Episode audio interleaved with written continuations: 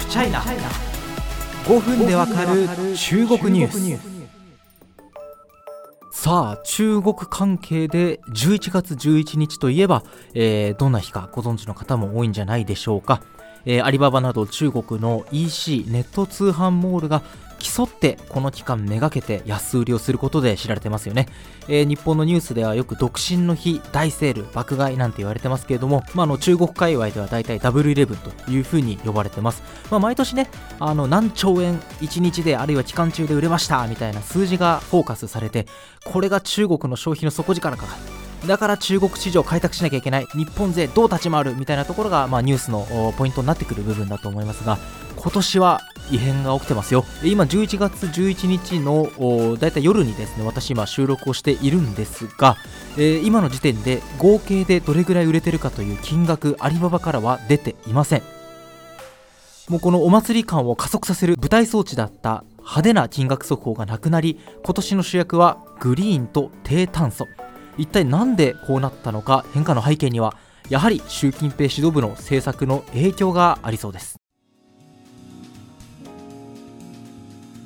改めてご説明しましょう中国11月11日めがけて実施される安売りセール日付にちなんでダブルイレブンと呼びますまあ1っていうのが独身の、まあ、お一人様とかのねを想起させてその1が4つ並ぶからダブルイレブンということですね。で、まあ、もともとこの、あの、今の EC 最大手、アリババが仕掛けたセールですね。ところが今は、競合のジンドン、これはテンセントの資本が入っている EC プラットフォームですけれども、といったところも参加してですね、激しい競争が繰り広げられています。このダブルイレブンの花というのがどれぐらい売れましたかという金額です。アリババの場合、2020年期間中、あの今まではね、あの11月11日の1日の売り上げだったんですけど、去年からちょっと集計方法が変わって、去年の場合、まあ、11月1日から11日の間の流通総額がですね、4982億元、日本円、まあ、当時のレートでね、日本円で7兆7000億円記録していました。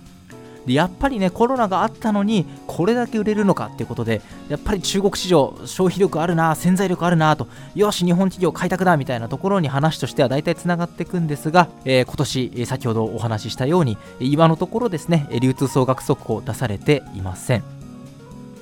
まあ、あのこういうダブルイレブンになるだろうなっていうのは実は前々から予感されていてですね以前から、えー、アリババ側が発表してきた内容ではあるんですが今年はリース緑色グリーンと低炭素えまあ、環境負荷低減や省エネ、えそれに炭素の排出量の削減といった SDGs 的な話題が中心に添えられています。でそれを象徴するのがアリババ W11 がやってる天猫天井の手に猫と書くんですけどもその天猫の中にある緑色会場グリーン会場ですまあ、もともとこの、なんていうか、サイトの見かけ自体はですね、あの、まあ、いつものというか、例年通りの天猫 W11 とそんな変わらないんですけど、その中の一つのメニューに、緑色会場というものがあるんですよね。で、そこをタップすると、画面がもうほんとすごいグリーングリーンした会場になっていて、あの並んでいるのがですねエネルギー効率だとか、まあ、中国国内の認証制度を得た商品およそ50万点です。私も期間中何度か眺めてみたんですが例えば省エネ効率がいいですよってことを謳った洗濯機とかエアコン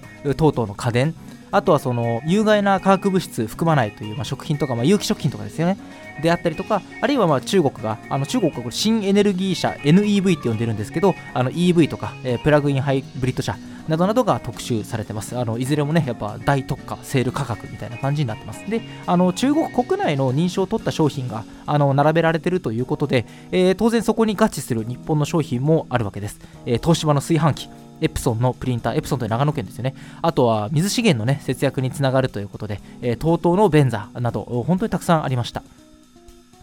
アリババ側もこうした専用の会場を作るだけではなくてちゃんとこう低炭素を意識したサステナブルな買い物をしましょうねということを後押ししてきます。えグリーン消費券という合計17億円分のクーポンを利用者に配ります、まあ、これはいくら分買い物すれば消費券が適用されていくら割引になりますよっていうシステムなんですけどもまあこういったこともやっていくと。まあ、これについてですね、10月に事前にオンライン記者会見、海外メディア向けのですね、オンライン記者会見開かれてたんですが、アリババのクリス・タン最高マーケティング責任者は、我々の焦点は流通総額から持続可能な発展へと移っている。物を売るだけではなくユーザーがサステナブルな消費感を持てるよう後押ししていきたいと話していました。え、まあ、今あの今回の緑色会場には並んでいないんですがアリババ側も今度パートナー企業と協力して低炭素をテーマとした商品開発に当たる方針だというんですね。なぜ今年はなんというかお祭り感を薄めて様変わりしたのか。えー、まあ冒頭にお話ししましたけれどもやはり習近平指導部が推し進める政策との関係はありそうです。まあこれは有名な話ちょうどね、えー、今もあの COPCOP26 開かれていますけれどもあの中国はですね国連総会、えー、2020年9月ですか。に習近平さんが中国は2030年に、え炭素排出量をピークアウトさせて2060年に実質ゼロを目指すというふうに宣言しました、まあ、中国としては、まあ、低炭素脱炭素というのはもう国家として取り組んでいく戦略なんですね。今回低炭素を謳った、まあ、商品がクローズアップされるのは、えー、ある意味中国国内では自然の流れかもしれません。そしてもう一つこのラジオでもお伝えしてきたのが共同富裕、まあ、共に豊かになると。いうものですよね、まあ、古くは毛沢東さん、鄧小平さんという時代にも言われてきたんですけれども今年の8月になって習近平さんがスローガンとして打ち出したものです。まあ、簡単に言ってしまうともうあの儲けすぎた人たちに寄付をさせるなどの方法を通じて格差を是正していくということですよね。そうしたムーブメントが中国国内で広がっている中でアリババがこんなに儲けましたっていうのは確かに言いづらいだろうと僕は推測します。えさらにこの共同富裕に協力するという意図もあってか、まあ、これはもう共同富裕以前からあのあるんですけれどもあの寄付につながる購買みたいなプログラムがありまして11月4日時点で12億件これが利用されているということが発表されてます。まあこのラジオでもですねアリババのあの偉い方をお呼びしてお話ししたこともあるんですけどももともとソーシャルグッドをやってきた企業なんですよね。あの創業者のジャック・マーさんもですね農村だとかあるいは特に農村の教師教育ですねに非常にご関心が高い方であの特に農村支援とか、まあ、貧困に関する支援っていうのはやってきましたもちろん中国は脱貧困をやってきたっていうあの背景はあるんですけれどもまあまあもともと習近平指導部というか、まあ、中国政府にねあの規制をかけられる前からソーシャルグッドっていうのをやってきたんですが、えー、それでも IT 規制というものの一つの標的にアリババがなってきたということは、まあ、背景にあるというふうに言わざるを得ません。まあ、アリババかなり、えー、2020年の終わり頃からですかね、えー、強い逆風にさらされています。子会社アントの上場中止あるいはさらに独占禁止法違反で3000億円を超える罰金を課されたりと。そうした中で我々は習近平指導部の目指す方向と一致している企業活動を展開しているんだというポーズをこれは示す必要があるということが背景に透けて見える。すごく政治色が濃くなったなという W11 でした。でまたねこの話題ちょっと続けてやりたくてというのも日本製がどれぐらい売れたかっていう